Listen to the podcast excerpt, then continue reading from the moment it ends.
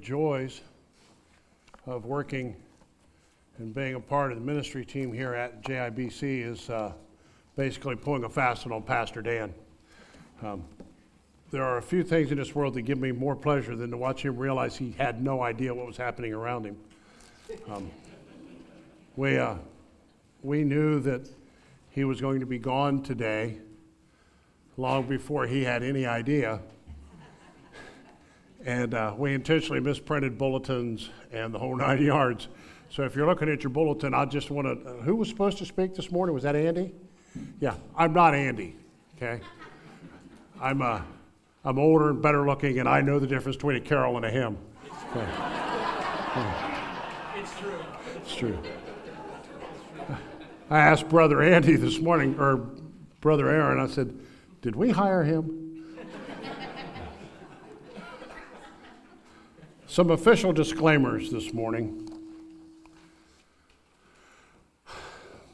This is not a traditional, look out while I fall down, a uh, traditional Christmas message. Okay? I'm, uh, I'm not a humbug. I'm not a Grinch. I'm not Scrooge. I'm, I'm not Tiny Tim. I am, nor am I Bob Cratchit. But I'm a man that struggles with the Christmas season the way we celebrate it. Okay, because we paint these pictures for people that, frankly, Scripture doesn't give. We, we paint this idea of the Christmas season with this broad brush of beauty and pristineness and sterility and that underlying calm. And frankly, that's not the picture that I see in Scripture when I look at the Christmas season. Okay, I don't want to be a bummer. I'm not going to tell your children that Santa Claus isn't real, although he's not. Okay, but since none of them are here, I'm safe. But this morning, I'd like for you to join me in the book of Galatians, chapter 4. The book of Galatians, Paul writes, and it's it's one of those fascinating books. And, and as I grew and as I began to read and understand and study God's Word, I fell in love with the fourth chapter, especially when I realized just how intense Paul's writings are. If you really want to you really want to dive into what Christianity is all about, spend some time in Paul's writings. He'll straighten you out or he will confuse you. And for the most part, he will paint a clear picture of exactly what God expects from you. Galatians 4 1 through 7. Now I say, as long as the heir is a child, he does not differ at all from a slave, although he is owner of everything. But he is under guardians and managers until the date set by the Father. So also we, while we were children, were held in bondage under the elemental things of the world. But when the fullness of time came, God sent forth his Son, born of a woman, born under the law, that we might receive the adoption of sons. Because you are sons, God sent forth the Spirit of His Son into our hearts, crying, Abba, Father. Therefore, you are no longer a slave, but a son, and if a son, then an heir through God. Join me as we pray. Father God, we're grateful for your word, for the writings, for the preservation of it, for the inspiration, for the plenary uh, placement of the words that, that literally convey all the thoughts and all the ideas that you had. We, we trust it. We we love it. We take it as part of our very being. Now, Lord, this morning, allow it to flow from this sinful man, this broken man that you have repaired. And Lord, I'd ask that you would be glorified in what we say and do. In his name, amen. Merry Christmas is tossed around this year by both believers, this time year by believers and non believers. And uh, frankly, I've even been known to do it myself. I've been known to wish, wish people Merry Christmas. Uh, wished a guy last night a uh, Merry Christmas at the Kroger store. I was telling my ABF that uh, poor guy was stuck in line. He wanted to buy a single jar of Pace picante sauce. So this is a desperate man when you go to the Kroger store at that time of the day to buy a jar of picante sauce. Okay, and he's not happy because the line is long and it's not moving. So I said, "Come on, dude, throw it in my cart, and I'll just buy you a jar of picante sauce. You know, Merry Christmas." And uh, then he gave me more than I paid for it, so it was a good time. I think he gave me three bucks, and I'm pretty sure it was only like two forty nine or something. But um, I wished him a Merry Christmas. But I want our time together this morning to explore what the coming of Christ was really all about. No, I'm not going to Luke 2. I'm not going to take you through the manger scene. We're not going to visit the dirty stable visited by a lowly shepherd, a pregnant girl, and any collection of stable-wearing animals.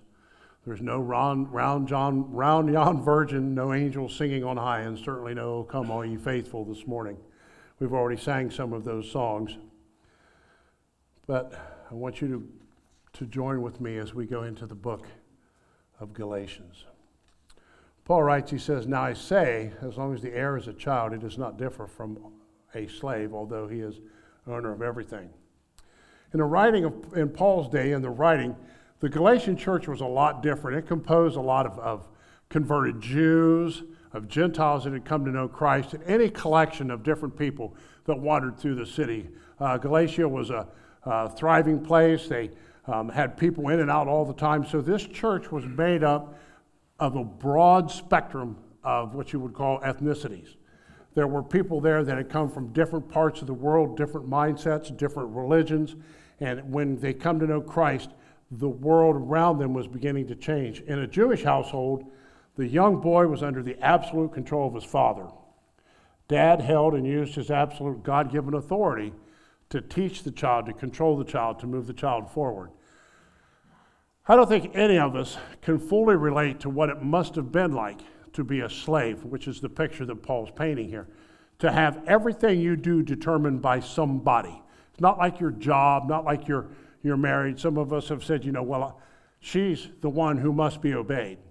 And, and that's not the case in this. This is this man had absolute authority over his child. And that authority stayed there. So he was much like a slave until he reached a particular age at which that began to change.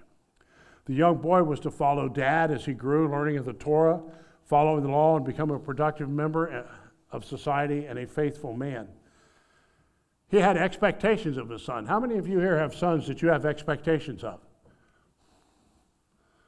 When I was younger, when I was younger and my children were younger as well, I had expectations of what I thought they would become. Boy, was I wrong. I missed the mark on every one of them. I would have never dreamed that my kid who couldn't keep his bedroom clean would wind up in the Air Force and be a star model and wind up leading his flight or his division, whatever it was called, because he set the example of discipline and cleanliness. Just uh, could have knocked me down with a feather. We went in and saw his dorm there in San Antonio, and I went, So who lives here? We didn't even know your room had a floor in it when you lived at home. I missed, I would have missed the boat. But all of us have expectations from our sons. In our culture, we don't stand over them with a rod of iron and force them to become what we want them to become. We allow our children the right to explore and to grow and to become and to figure out what they need to be in life. That wasn't always the case for the Jewish lad. At the age of 12, the young Jewish boy went through a, a ceremony called a bar mitzvah. And girls went through the same thing at 12 years and a day a day after the guys. Why a day? I don't know. Just the way it was. But the boy was moving into uh, an age of legal age, of legal responsibility, and he began to take on some of the responsibilities of adulthood. Now, I see the teens sitting over here, and some of you are somewhere between the age of 12 and probably 18, and you've been given a certain amount of responsibilities and freedoms in your life you know, in many parts of the world, once you become a certain age, everything you do, you're held accountable for. There's no running home to mom and dad. There's no running home and saying, well, he's just a child, he made a mistake. You're held accountable for exactly everything you do. And frankly, I think we'd be better off if we got back to that, but that's just my opinion. The result of the ceremony, the, he became an adult in, into adulthood, although he still had to live under dad's roof. How many of you remember still living under mom and dad's roof when you were an adult? Okay? Dad would say, Where are you going? Out? How far out? Well, you know, when are you going to be home? Well, I don't know. What do you mean you don't know? You know, son, you live under my roof. There are rules here still. That's when I moved out. He was living under his father's roof, but he was still expected to follow and carve his own path, a path guided by and meant to glorify God. In this same church, there would have been members of a Greek family. The Greek house had a similar event happened later time in the lad's life, around time he turned 18. And it's interesting, in this ceremony, the boy's long hair, the long flowing locks, would be cut off and then sacrificed and offered to the Greek god Apollo. I, apparently, I could have never done that because I, my hair's exi- not existing anymore. But there was something that they did at that point that notated and moved them forward into adulthood. In the Roman world, at the age of 18, he would offer his toys as a sacrifice to the gods. And girls would do the same thing with their dolls. You say, Paul, why, why are you telling us this? Because it begins to make sense when you look at the rest of the passage. Paul would have been alluding to this in 1, uh, 1 Corinthians 13 when he reminds the Corinthian church to put off the childish things, to put off those things that uh, are for little children. You know, as, as you grew up in life, you were expected to move forward and not necessarily play with the same toys you always had. Although I still love Legos, I still enjoy playing with some of the toys that the kids have, but that can't be my life. Okay, that can't be what God has planned for me to be. That's not where He has put me. I am expected to move forward. I am expected to grow from time to time in Christ and in the knowledge and authority of His Word. Each one of us should be daily growing, getting smarter, getting stronger. If you will, we should be maturing even more so in our faith. That's what Paul is saying about put away these things. He goes on to say he is under guardians and managers until the date set by his father. Guardians was a guy who cared for the underage boys. Everywhere this kid went, this guy went with him. You couldn't go to the store without this guy being right here beside you. Everything you did with guardians and, and house stewards and managers, everywhere you went, this guy was right here with them. And even though he was the eventual heir to all the father had, he was powerless to do anything with it because he hadn't reached that point yet where they had taken him out from underneath the guardians and the managers. Now, I never, I never had anybody lead me like that. I never had to take anybody with me. I never had had anybody follow me so close to make sure I was doing all the right things. They were only allowed to do what the manager or the guardian said. They were under their control at all times. This is possibly why the parable of the two sons, the prodigal son, is so pointed in the ears of the Jews as they heard it. Because this insolent kid wanted all that God had given his father. Now you give it to me. I want what's mine. Then he goes on in verse 3 and says, Also, while we were children, we were held in bondage under the elemental things of the world.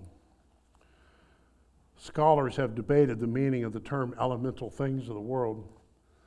And I think it's best to say that these are just pagan religions. Uh, let's be honest here. Our world's full of pagan religions. Not going to ask. Please don't hold your hands. I don't, I don't want to know. Don't make me know. Okay? I wonder how many of you look at your astrology every day. Don't, please don't raise your hands. Okay? I don't. I don't even like to read Chinese fortune cookies, although I do. Okay? There are other things in our world that people wrap themselves up in. They wrap themselves up in all of these different thoughts and pagan religions and uh, earth worship. Paul mentions these vain philosophies in the book of Colossians, and, and they get all wrapped up in these things. And he says, Look, guys, you know, we need to put these elemental things away. We need to do away because we're in bondage. I remember there was a young man that come to the church many years ago, and, and I wanted him to go up on the hill and play with the kids. I wanted him to go play with the teens. And, and he told me, he said, Well, I don't want to. So, okay, you don't have to. You don't have to. You don't have to. If you don't want to, I can't make you. So, well, I'm a nonconformist. No, you're not. What do you mean? I said, because nonconformity doesn't exist. Sure, it does. No, no, it doesn't. Because if you're a nonconformist, then you strictly conform to the rules of nonconformity, and therefore, by your very nature, you are a strict conformist. He kind of looked at me and said, going to go up on the hill. Okay. So anything that you wrap yourself up in, any of these weird philosophies, any of these weird ideas, any of this stuff that exalts itself against the knowledge of Christ, it's like a straitjacket. It will bind you and it will tempt you, and you think it will lead you. And the only thing it will do is it will lead you to a fiery hell because that is not what God intended for man to do. Paul is writing us to tell us that even though we were under the law at one time, and even though Christ has come, we need to make Christ the center of our lives and put all of these things away. there is nothing in this world more valuable, nothing in this world more precious, nothing in this world of greater cost than the gospel of Jesus Christ. Nothing has that much value. It alone is the top of every category. And then verse 4 But when the fullness of time came, God sent forth his Son, born of a woman, born under the law, that he might redeem those who are under the law, that we might receive as adoption of sons. What does that mean? The fullness of times. You know, God doesn't just God just doesn't turn a switch and something happens. He doesn't just all of a sudden say, Well, I think I'm going to make butterflies. Or I'm just going to all of a sudden cause floods or I'm going to cause the sun to fall from the sky. God does things in an orderly fashion. I want you to consider for me, if you will, the world that Christ came into. The fullness of times. There's this thing called the Pax Romana. In the Pax Romana, there were things that happened in the Roman Empire that made it, made it um, readily, easily for Christ to come into the world. Number one, there was a peace that permeated it. If you read the book of Acts and then you read the First Thessalonians, you'll find that Paul is challenged and run out of Thessalonica because he was upsetting the peace of the city. In, Rome, in the Roman culture, they valued peace. It was a peaceful time. And to upset that peace was a huge problem for everybody. Not only was there a peace, but there was a common language Koine Greek. Most of your New Testament is written in Koine Greek, and none of us read it. I mean, some of you may have studied it, but nobody speaks it anymore. So, the language, you could travel all over the Roman Empire, and chances are you could speak to everybody you encountered. I went to Estonia with Lyndon uh, lost a couple of times, and it was so funny. The second time we went, I was dropped off. Lyndon dropped us off in the city of Tartu. Okay, Ask me how much I know about the city of Tartu, Estonia. Not very much. Okay? But I was, it was late at night. Uh, the sun was still up, so it was probably 10 o'clock in the evening. And uh, I was hungry. I really needed a cup of coffee, so I go into a McDonald's. Okay, and I walk up to the counter, and then I'm thinking, gee, I hope they speak English. You ever been somewhere where they don't speak your language? So I walked up to the counter, and I'm looking at this girl, and I'm like, do you speak English? Yeah. Okay, cool. I want a cup of coffee. What kind of coffee do you want? Well, what do you got? She well, ran through the different sizes. Said, okay. I said, I need, need something sweet. She said, okay. And I said, what's that? She explained it to me. I said, is it good? She goes, I like it. I said, I'll take a piece. It had stripes in it and stuff. It was okay. But she handed me this cup, a ceramic cup, on a glass saucer with a metal spoon that all said my McDonald's. In McDonald's, they had glassware. And so I was stunned. I was like, man, I've never seen this before. But that language that she spoke and I spoke allowed that communication to go forward. Much the same with Koine Greek, or oh, where you traveled in the Roman Empire, you could communicate and you could share. Not only was there that, but they had these wonderful things called the Roman roads. These roads were originally intended to move the soldiers, the Roman soldiers, quickly from one part of the kingdom to the other. They could take their soldiers and be somewhere quickly, not have to go over top mountains and stuff. They had this nice paved or semi paved way for them to get from point A to point B, kind of like here in the United States. And that allowed not only the Roman soldiers to move, but guess who else used those roads? Missionaries, the Apostle Paul, they all used that same road to share the gospel of Jesus Christ, the birth of Christ on those same roads that the Roman soldiers traveled. God had prepared the world for the news of the coming of his son. There was also this thirst for hearing of new philosophies and ideas. Kind of reminds me what you hear about some of the colleges nowadays. They'll hear the most outlandish stories. You hear these ideas and these philosophies coming out of people's heads, and you go, and you're educated? You have this, these letters behind your name, and I don't, I don't think you could find your way around the block, buddy. Okay? So there was a thirst for learning. And it was into this very world that God took the form of a human child in the name of Jesus.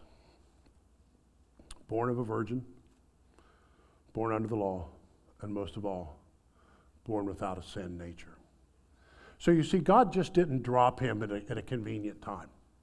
God just didn't pop him in where he thought he would fit nicely in the schedule of things. God put the world in order to ready themselves for the coming of the one who would be the Redeemer of mankind. And that's Christmas. That's not December 12th. That's not a Christmas tree. That's not stockings hung with care. The real story is the coming of the Lord Jesus Christ. Remember, we get our sin natures from our Father, and He didn't have one. So He lived His whole life without sin.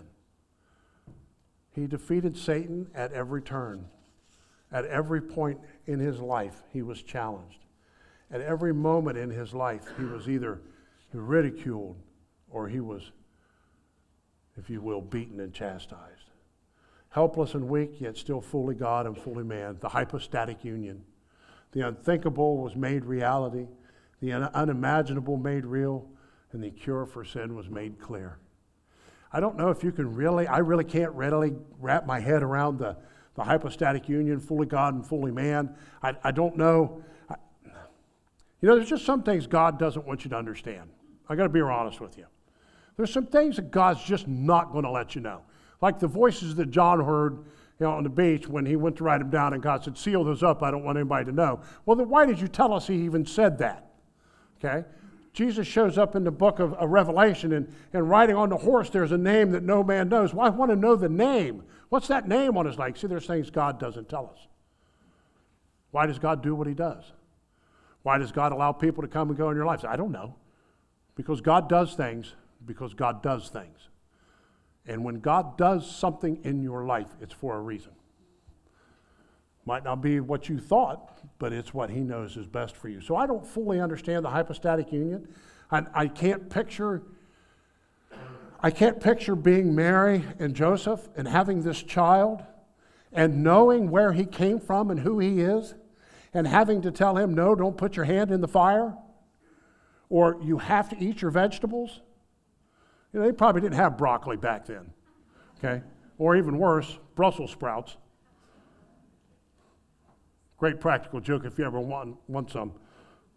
Drop uh, Brussels sprouts in chocolate and put them out like chocolate covered cherries. cherries. People will love them. Yeah, okay. That's just gross, isn't it? I can't imagine what it was like to raise him. And for Mary, watching her son grow and knowing, knowing that he was going to go to the cross, cannot imagine the heartbreak that was in that woman's life. Okay? Born under the law. Why under the law? Someone, he alone, came to fulfill the law. He did it so he could redeem us. Colossians 2 13 and 14 this morning says, When you were dead in your transgressions and the uncircumcision of your flesh, he made you alive together with him, having forgiven us all our transgressions. Then verse 14 having canceled out the certificate of debt consisting of decrees against us, which was hostile to us, he has taken it out of the way, having nailed it to the cross. That's what happened when he fulfilled the law and went to the cross. All of our sins, all of those things we did wrong, all of those things in our life that were contrary to God, he took them. And not only did he take them, he nailed them to the cross. And in nailing to the cross, they were judged and dismissed. And all of those charges against you were gone.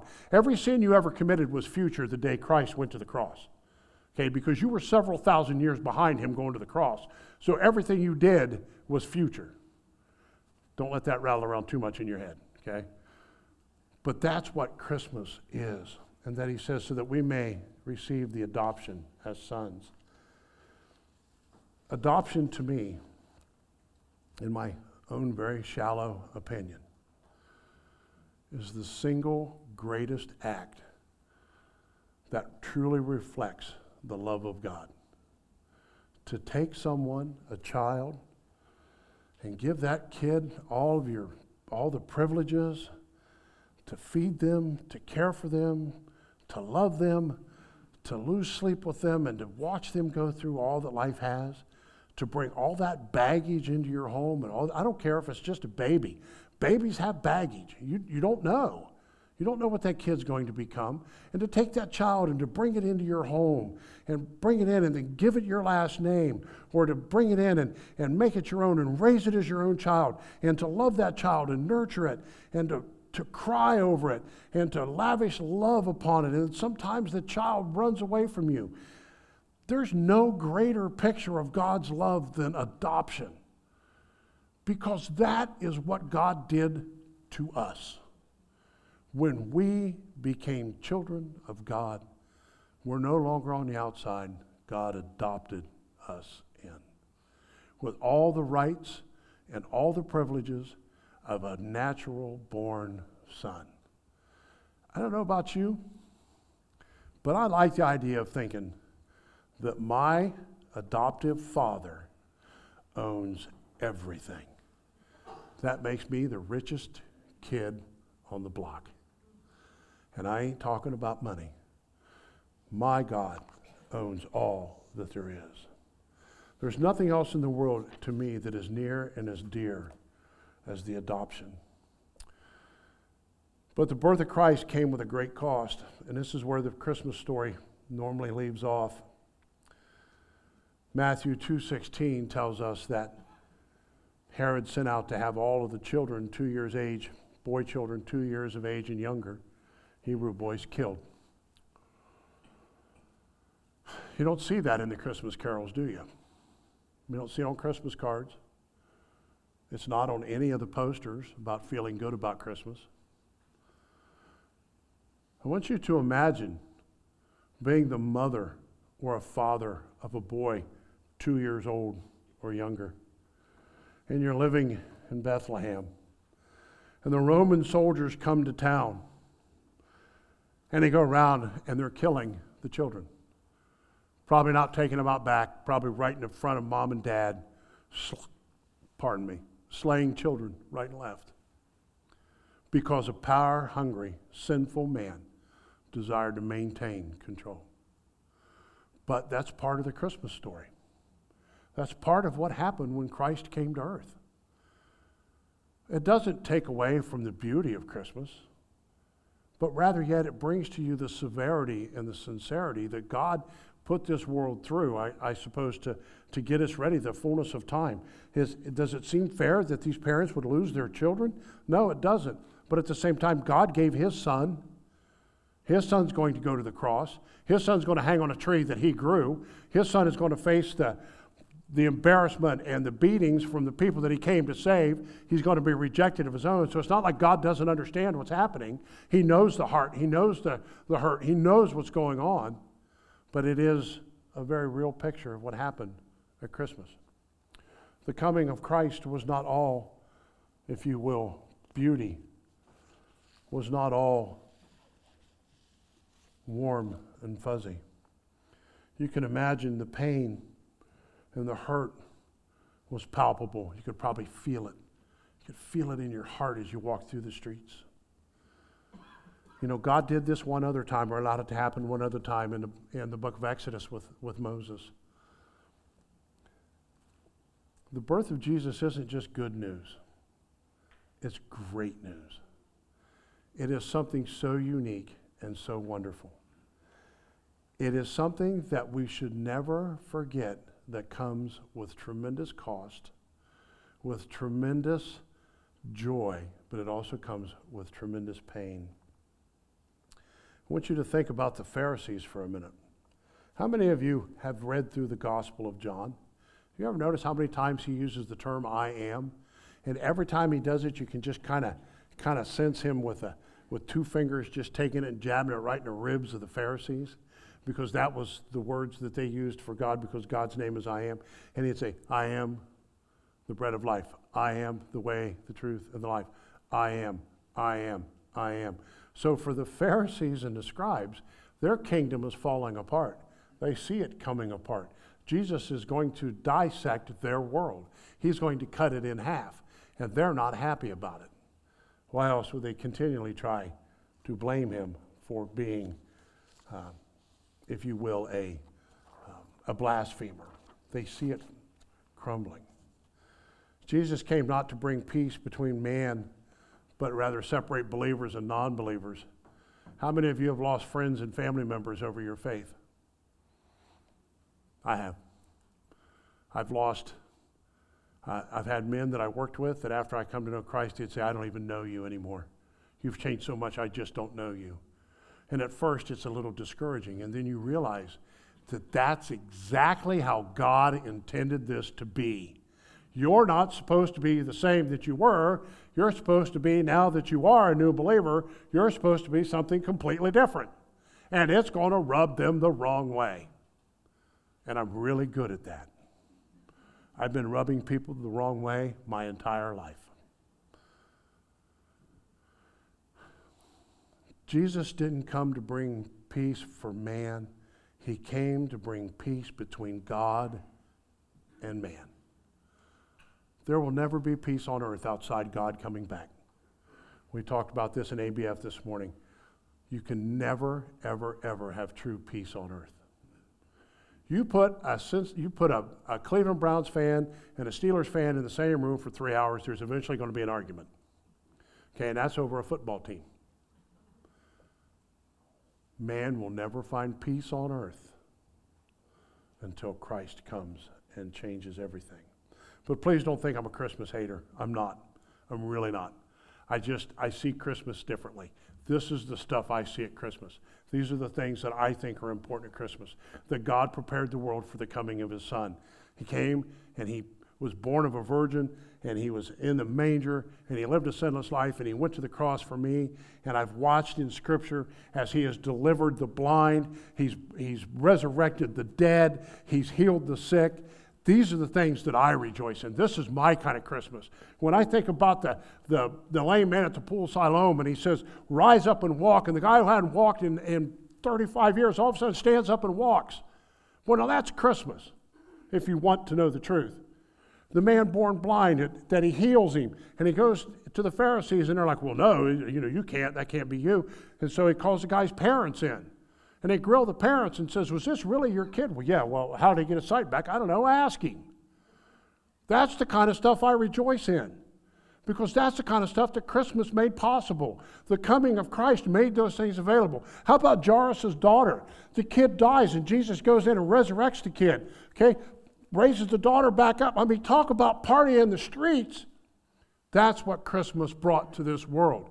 It brought the Redeemer. It brought the Messiah. It brought the one that cares about you, loves you, hates sin, wants what's best for you, is going to raise you up in the final day. He's going to spend eternity with you. He's prepared a place for you in heaven. He has imparted His Holy Spirit into you. That's what Christmas is about. But you don't see that on any Christmas cards because it won't all fit on there.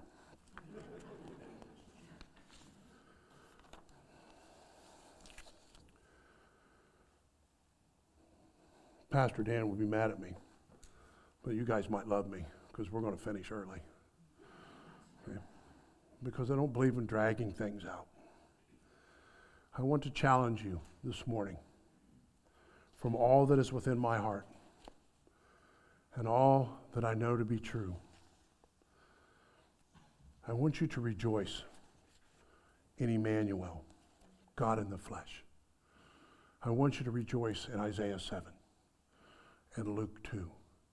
Come to find out in all of TV land, Linus had it right in Peanuts. You know, Charles Schulz demanded that they put that in the Christmas special. They wanted it out. And he said, either it stays or there's no Christmas special. My favorite Christmas special, right there. I want you to rejoice in the coming of Christ.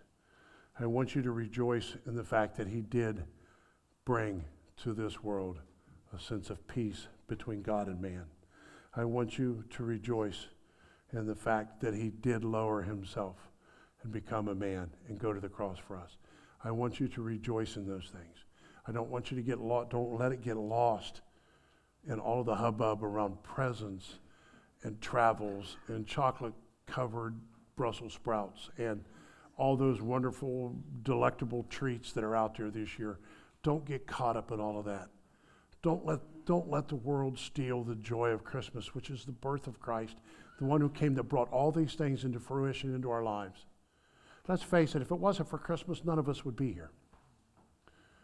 I don't have much in common with any of you folks. I mean, a couple of you in here are good, decent Cincinnati Bengals fans. Okay? The rest of you, I'm not so sure about. But for the most part, we don't, we're not, we're not the same. We're different. But because of Christmas and because of the death on the cross, the death, burial, and resurrection of Christ, and our acceptance of Him as Lord and Savior, we can be together in the church, and it's all because of Christmas. Because if there was no birth, there was no death. If there's no death, there's no resurrection. And if there's no resurrection, there's no hope. And I'm telling you, I got some hope. I'm looking forward to that day when God calls me home and I get the perfected body that looks just like this one. So, my friends, and we are going to finish a bit early, but that's okay. I want you to know from the bottom of my heart that I wish that each one of you would have truly a Christ centered Christmas. That you would not forget that in the evenings, that when you sit around with your loved ones as much as you can, that you not forget that it is the love of Christ that compels us to do these things. Don't lose, don't lose faith. Don't become discouraged. Don't let, don't let the price of a, of a Barbie doll or whatever get you down. Rather yet rejoice. Rejoice that Christ came for us and made us available to become the children of God. Father God, we thank you, Lord, for what you have done in our lives, for what you are going to continue to do in our lives, for that which you have given us, and for that which you have withheld. We've certainly not deserved many of the things and the blessings you've given us, but rather yet we deserve judgment and condemnation. And because of your love, you've held that back. Lord, I pray for every person in this room today that they would see Christmas in a whole different light. That they would not forget that Christmas is not just about gifts and Christmas trees, but it's about the coming of your Son and how you prepared the world and then you prepared our hearts for Him. Lord, we love you. We thank you for all that you have done in Christ's name.